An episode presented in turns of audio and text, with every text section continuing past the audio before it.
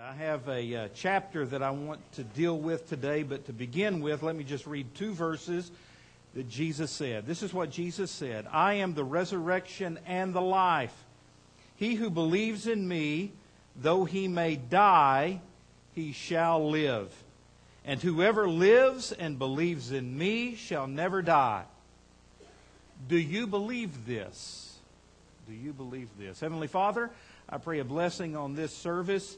Uh, Lord, would you just bless the word? Uh, may your Holy Spirit speak it into our hearts. And dear Lord, as I speak on the outside, I pray that you would speak on the inside. Uh, challenge us and change us. Lord, I pray that when the invitation is given, your Spirit would have control over this place and our lives, and that we would respond to the truth that's been given today. Again, we love you and we pray that Jesus be exalted as we pray in his name. Amen. Well, my sermon today is entitled When All Hope is Lost. Sometimes it just feels like all hope is lost, right? You ever been there? I've been in a series on when you're in a tight spot and when your back is up against the wall. And even though it's Palm Sunday, I want to kind of continue this theme with an amazing story that we find in the gospel account today. But I want to talk to you when all hope is lost. Uh, in preparing for this sermon, I Googled that, when all hope is lost, just that phrase. And I was amazed. There were 715 million results from the phrase, when all hope is lost. I, I feel like I've tapped into something. There are a lot of people in the world today who feel like all hope is lost. I read story after story after story of people real people just like you whose worlds have fallen apart and they believed that all hope was lost. I remember reading about this one guy. Uh, he was a young man. His wife had just left him. They had a little toddler daughter that he had the care of. Uh, so his wife had left. The business that he had started six months ago was falling apart and was not making money. The car that he had just bought that was used was falling apart, and the, re- the repairs was going to be more than the car was worth. Uh, the, the daycare that he sent his daughter to, uh, he was behind four months in, in his daycare bill. His rent was past due. He was working two jobs, one late at night. Couldn't find anybody to take care of his little daughter, and he threw up his hands and he said, All hope is lost. Just real people, real problems, real life. You've been there when all hope is lost. Such was the case for Mary and Martha. Open your Bibles with me to John chapter 11, to perhaps one of the most spectacular miracles our Lord ever performed. Now, we're going to look at this entire chapter, John chapter 11, but the events that occur here happen over a four day time period. So let me just fill you in on what's going on. Day one, Mary and Martha and their brother Lazarus are dear friends of Jesus. And Lazarus gets sick. The two sisters know that his sickness is unto death, and their only hope is having Jesus there to heal him. So they send a messenger to Jesus, who is a day's walk away in a place called Perea. But sometime after the messenger leaves on that first day, Lazarus dies. Verse 4 when Jesus heard that, he said, This sickness is not unto death, but for the glory of God, that the Son of God may be glorified through it. Day two, the messenger, having delivered the message to Jesus, returns to Bethany. Of course, by then Lazarus is dead. Jesus, however, does something that's really hard for us to understand. Verse 6. So when he heard that he was sick, he stayed two more days in the place that he was. He waited two more days before leaving to go to Bethany. And Jesus knows that he's already dead, but he just waits. Day three, all is silent. Jesus does nothing as far as Lazarus is concerned. He, I mean, just he seems to do nothing. Nothing at all. Day four, Jesus arrives in Bethany. Lazarus has been in the tomb for four days. Martha runs out to meet him, but Mary stayed in the house with all the mourners. Verse 21 Now Martha said to Jesus, Lord, if you had been here, my brother would not have died.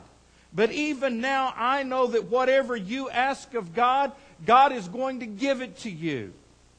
Later, Mary comes out to meet Jesus, and all three of them, Mary, Martha, and Jesus, go to the tomb where Lazarus was laid. And Jesus commanded that the stone be rolled away. Martha says, Jesus, I wouldn't do that if I were you. He's been in there four days. Verse 40, Jesus said to her, Did I not say to you that if you would believe, you would see the glory of God? And so Jesus prayed and he calls for Lazarus to come out of this tomb. Now, we all know how this ends, but at this point, Mary, Martha, and the other disciples didn't. Before Jesus comes to town, it seems like all hope was lost. Time out. Have you been there? Has there been a time in your life when you felt like all hope was lost? Maybe it was your health. You went to the doctor and got a horrible report. Maybe it was the health of a, of a dear relative to you, a spouse or a parent or a child. Maybe it's your finances. Maybe it's a struggling business. Maybe it's a failing marriage. Could be a rebellious child or a wayward grandchild. There was no hope and you cried out to God and just knew that God would take care of everything, but instead, God is silent. You've cried and you prayed and you poured your heart out to God, and there's no answer. There's no response. Have you been there? Brother, let me tell you, I have on more than one occasion. You need a job, and so you pray and ask God for a job but no job comes.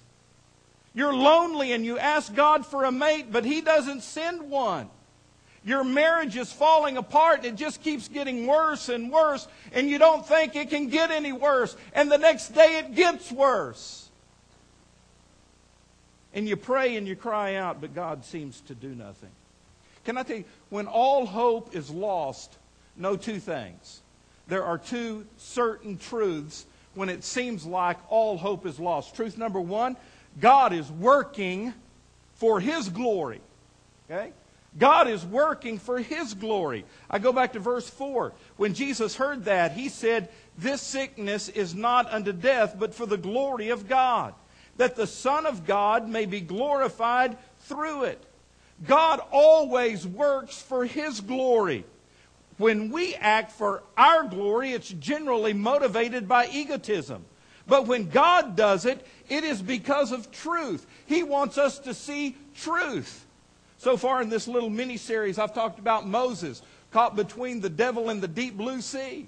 We've talked about David facing a giant and Job losing everything that was precious to him. And now Mary and Martha losing the one person they loved the most, their brother, Lazarus. All hope was lost, but understand this God was working, and He was working in all of those situations and in yours so that He can get the glory. He wants people to see that this is a God thing. And the only way it can be better is when He does something incredible. When you go through a tough time, when all hope is lost, be certain of this. There are some things that God cannot show us about himself without our going through suffering. Now, we don't like to hear that, but it's true.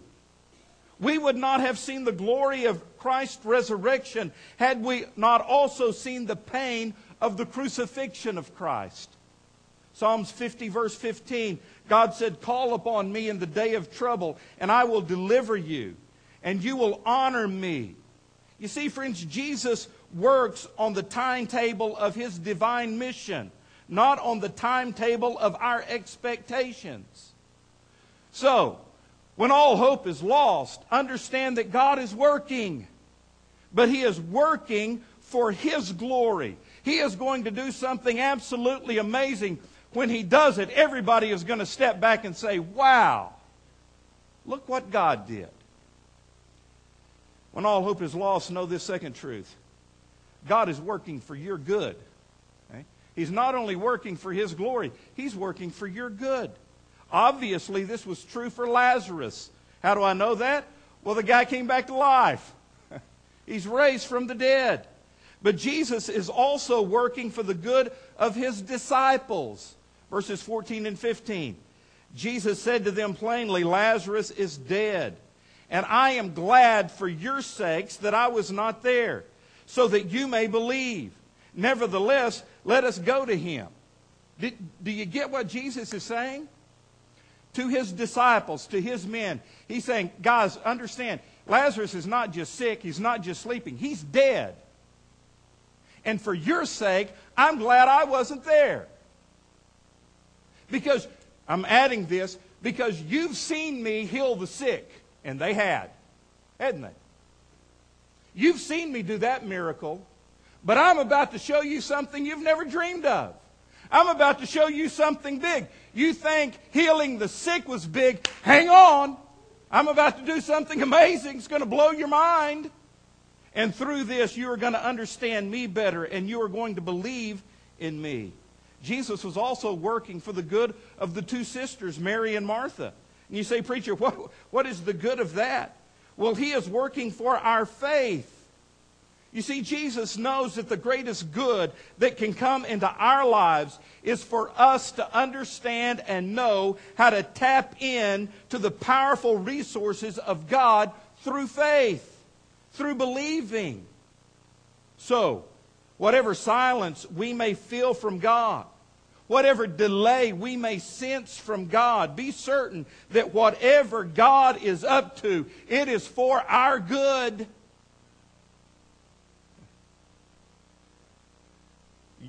Okay? I tell you what, I, I, I worry about us sometimes. I told Mason coming in here, I said, we're going to have a class, we're going to have a four week series on how to clap. we're going to get some excitement in this place sooner or later. You know? I pray every week, Lord, send a revival and help it to start this week. Let's get going, people. This is awesome. This is good news. Because you know what? When you feel like all hope is lost, it's not. God is working. He's going to do something amazing for His glory, and He's going to do something good for you. But what do you do in the meantime? Well, I've got four strategies when it seems like all hope is lost. Four things we can start doing, believe in, understand. The first truth is this remember, God loves you. When all hope is lost, remember, God loves you. Jesus loves me. This I know. For the Bible tells me so. And you know what? Jesus loved Mary and Martha and Lazarus. We, we read about that. Verse 3 Therefore the sisters sent to him, saying, Behold, Lord, he whom you love is sick. Jesus loved Lazarus. Verse 5 Now Jesus loved Martha and her sister and Lazarus. Jesus loved them.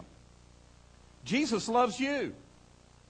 But the Bible specifically tells us that Jesus loved these three people. They were precious to him. But Jesus' actions seem to contradict his love.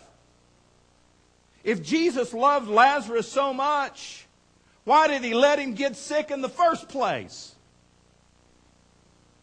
Boy, we've thought that, haven't we? About our own lives. About people that are precious. If God loved me so much, he wouldn't let this happen to me. Mm. Why did Jesus delay in coming? I mean, he waited four days. Why didn't Jesus heal Lazarus from a distance? Hey, we know he can do that. I've read stories in the Bible where he healed long distance. You know what? Just wasn't in his plan.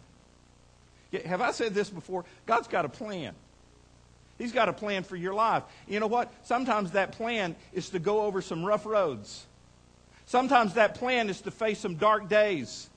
You're not exempt from it. You're going to face it. But understand He's with you when you do, and He loves you.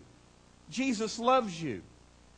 His love is seen in His response. Listen to verse 33. Therefore, when Jesus saw her weeping, and the Jews who came with her weeping, he groaned in his spirit. That's a heavy word. He groaned in his spirit. And he was troubled. And he said, Where have you laid him? And they said, Lord, come and see. And then there's that shortest verse in the English Bible Jesus wept. He loved them. You know, I, I really think, and I'm kind of stepping back here, I really think we, we don't understand love. That's our problem. We really don't have the foggiest idea what love is because the, the, the world's definition of love is so perverted and so wrong and so short of God's standard. And, and we can't help but adopt a little bit of what this world teaches us about love. And so we say this if you love me, you'll do this for me.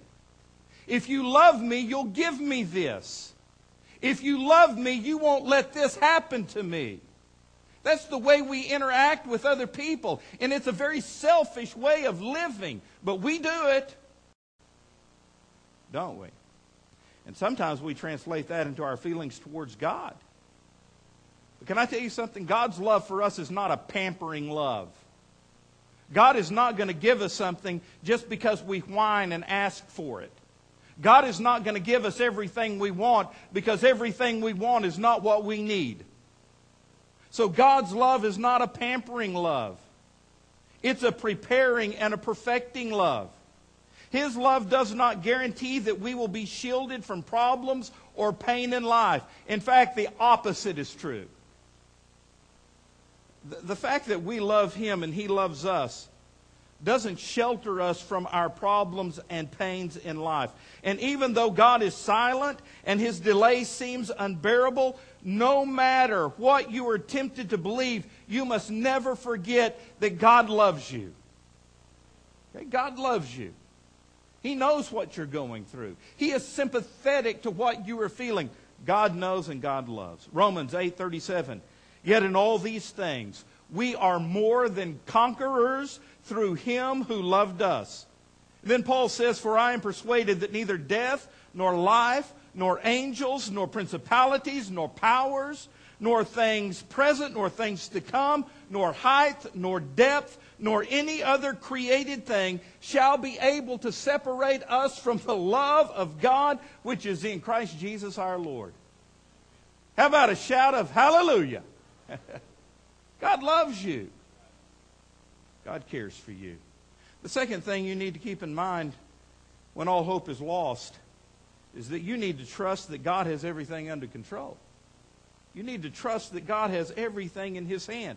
You find the word believe all through this chapter. In fact, it's found in the chapter nine times, eight times specifically for this story.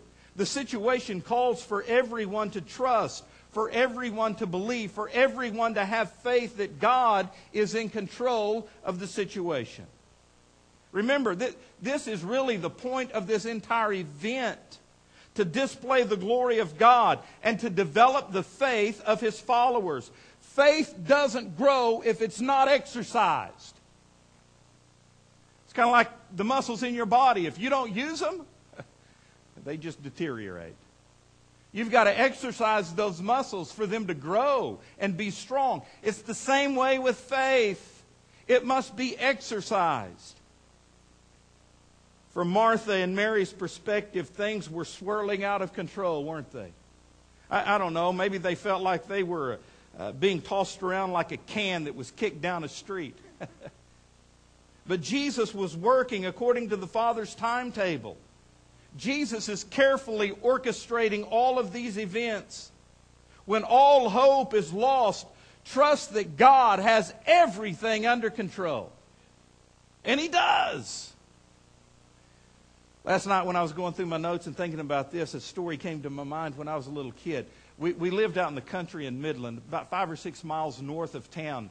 Um, not a whole lot of people lived out there at the time. Houses were spread out, and not many people drove down the roads. And so when we got to a certain point on the way out to our house, like coming from uh, Midland, coming from church or whatever, my dad sometimes would say, William, get on up here.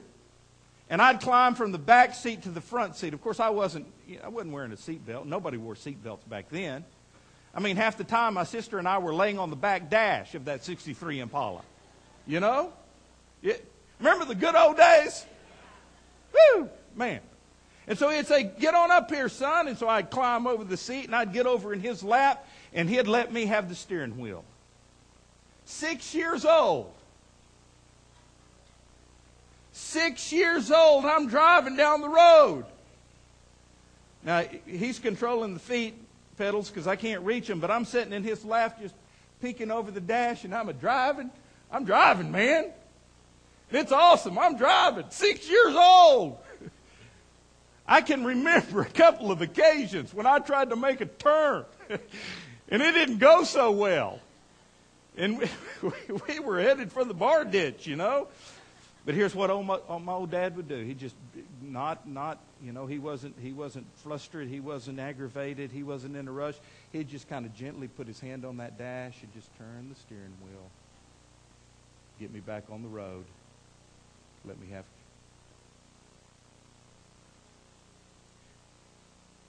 I wasn't really driving. I thought I was. My dad had control of things. You know, sometimes I, I, I feel like in life, just like Mary and Martha felt, my life is spinning out of control. Things couldn't get much worse. All hope is lost. You know what? When that happens, sometimes we just need to take our hands off the steering wheel and let God have the steering wheel. Third thing you need to remember when all hope is lost watch for what God is teaching you. You need to watch for what God is teaching you. Spiritual growth is not automatic. God deliberately takes us through circumstances in our lives where He teaches us truths about Himself. Let me show you this. Think about what Jesus is teaching Martha. It has to do with who He is. Verse 21. Let me read verse 21 and following. Now, Martha said to Jesus, Lord, if you had been here, my brother would not have died. But even now I know that whatever you ask of God, God will give you. Jesus said to her, Your brother will rise again. Martha said to him, I know that he will rise again in the resurrection of the last day. Jesus said to her, I am the resurrection and the life. He who believes in me, though he may die, he shall live. And whoever lives and believes in me shall never die. Do you believe this? I want you to notice two times she said, I know. I know. Lord, I know. And at this point, she knows a truth. Okay? She knows a truth. She knows a doctrine. She knows something in her head. But she needs to know more than that doctrine or more than that truth. She needs to know the teacher who taught the truth. Now, doctrine is important. You know I believe that. Teaching the truth is important. It's under, it, it is so important that you understand truth and that you have your doctrine straight. It's essential. Just a side note, I probably won't say this in second service, but just say it to you guys. Back in the 40s and 50s, people joined churches because of doctrine. They joined a church because this church was a Free Will Baptist church and they taught Free Will Baptist doctrine, or a Southern Baptist church that taught this doctrine, or whatever it was. They chose. Didn't matter anything, is because of doctrine. Today, doctrine is way down on the list. People choose churches because the bathrooms are clean or because they have good care in the nursery. I am serious. Doctrine is way down on the list. But let me reiterate. I better say this in second service too, don't I? Doctrine is important. But, having said that, knowing doctrine without it taking you to the person who the doctrine is about will leave you hopeless. You can have all the truth and all the doctrine in your head, but if you don't know the person who the doctrine is about in your heart, it is hopeless for you. And Jesus is saying to Martha, You don't need to know another doctrine, you need to know me. You need to trust me. You see, when you're sick, you don't need a medical journal, you need a doctor. When you're being sued, you don't need a law book, you need a lawyer. The answer to the situation is not a doctrine. The answer to the situation is Jesus.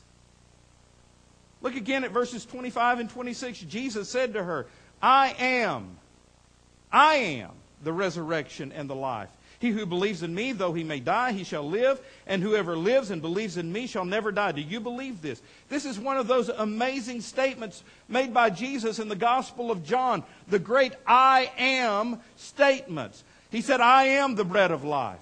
I am the light of the world. I am the gate. And here he said, I am the resurrection and the life. Martha, whether Lazarus lives or dies, I'm going to be his life. If he dies, don't worry, because with me he will live. And if he dies, I'm going to be your life. Whoever it is that believes in me and lives in me is never going to die. That's the lesson of this truth. That's the lesson of John chapter 11. This is so essential for us to understand. It's all about believing in Jesus. It's all about us putting our faith in Jesus. But you know what? Sometimes, sometimes our problems are so big that we can't see the answer because we are focused on the problem. And honestly, I think that was the case for Mary and Martha, at least for a little while. Question Why did Mary not go out immediately when she learned that Jesus was present? Verse 20 says that when Martha learned Jesus was there, she went out to meet him. But Mary stayed at home. Later on, Jesus asked Martha for Mary. And Martha went back to the house and said, The teacher is here and he's asking for you. So, why in the world didn't Mary go out at the beginning? I'm just speculating here, but could it be that Mary is hurt because Jesus delayed?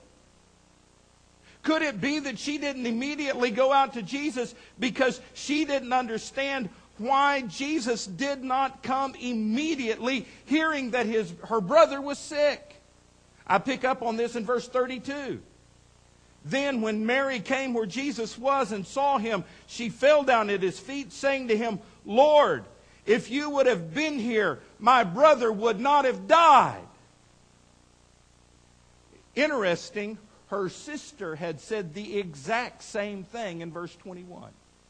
So, evidently, these two girls had been talking. Lord, if, if you would have just been here, none of this would have happened.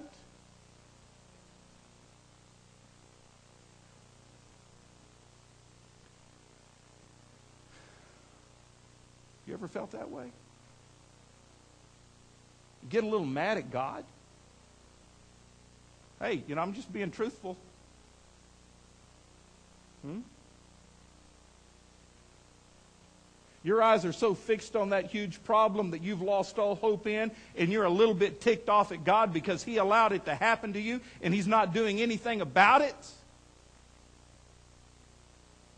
And instead of focusing on the one who can solve the problem, we are focused on the problem. And we're mad at him. That almost happened to Mary and Martha. But praise God it didn't. Don't, don't let it happen to you. Because you know what? In this lesson, Jesus is trying to teach us a truth about Him. Don't miss the, the lesson. Don't miss the teaching. He wants you to trust Him. That's the deal. Can I say this? I've said this so many times in here, I hope you get it by now. If you don't learn the lesson, you'll have to take the test again.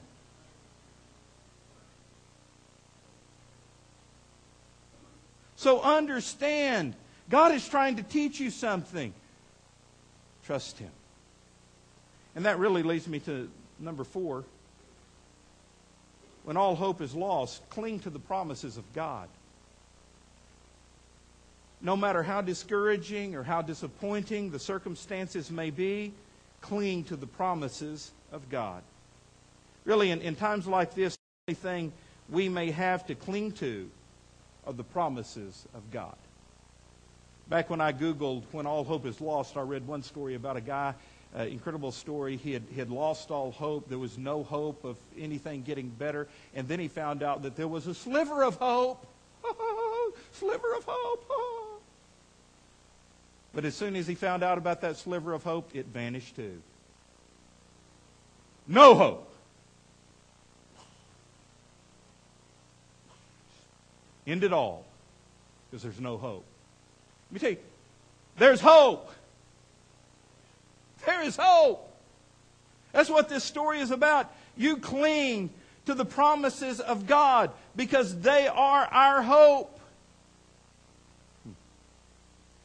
Jesus asked in verse 26, Do you believe this? I almost titled the sermon that. Do you believe this?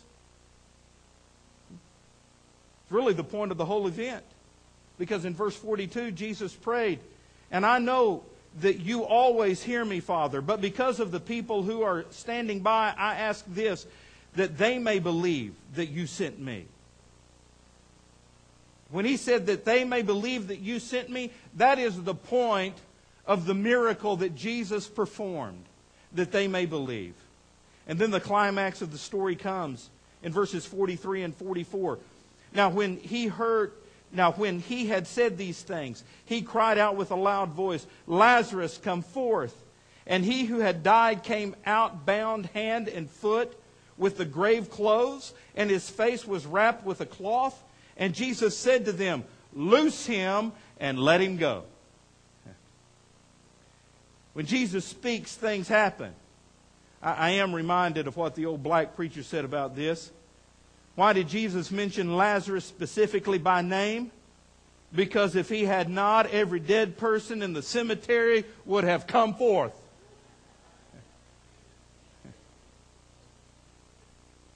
And Lazarus came forth he returns to his body. Suddenly, this figure appears in the door of the tomb, bound in grave clothes, still wrapped in white, with a napkin around his head, stumbling and staggering about. What a sight that must have been. It's probably good that it didn't happen at night. you with me?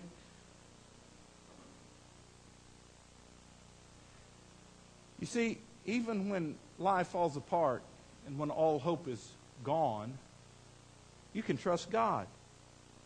Because God has the power to keep his promises. We make promises sometimes that we can't keep, but not so with God. All of his promises are good. All of his promises are yes. Cling to his promises. What about your salvation? Are you clinging to the promises of God? Jesus said, Whoever lives and believes in me will never die. Hmm. So, what do you do when all hope is lost? You look to Jesus. That's it. You look to Jesus. You trust Jesus. You have faith in Jesus. It really all comes back to that question that Jesus asked Do you believe this? I am the resurrection and the life. If you believe in me, you know what? Heaven will be your home. And you have the promise from me that even in life, I'm going to be with you and I'm going to take care of you. You may not understand everything that happens, but you know what? It's for my glory and for your good. So just hang on. Hang on. Don't give up. Don't lose hope. Hang on. It's going to be okay. And it will be. If you believe. Heavenly Father, I pray that today we would believe. Lord, for the person that is here that's never accepted you as their Lord and Savior, I pray that today they would come to the altar, confess their sins, and be born again. Lord, they may not understand it all or really know exactly what to do, but I pray by faith they would just come and allow us to show them what they need to do. Then, dear Lord, for the rest of us who are here, who are believers, who are going through tough times, may on this Palm Sunday we understand this truth that you are the resurrection and the life, and we must believe in you. We must trust you. And so, dear Lord, I pray that you would help us today to bring all of our cares and worries and problems to you. Help us to trust you. And I ask this in Jesus' name. Amen. Would you stand with heads bowed and eyes closed? Sally's going to start playing. Miss Angie's going to sing. As soon as you stand up, come on, come to the altar and pray today.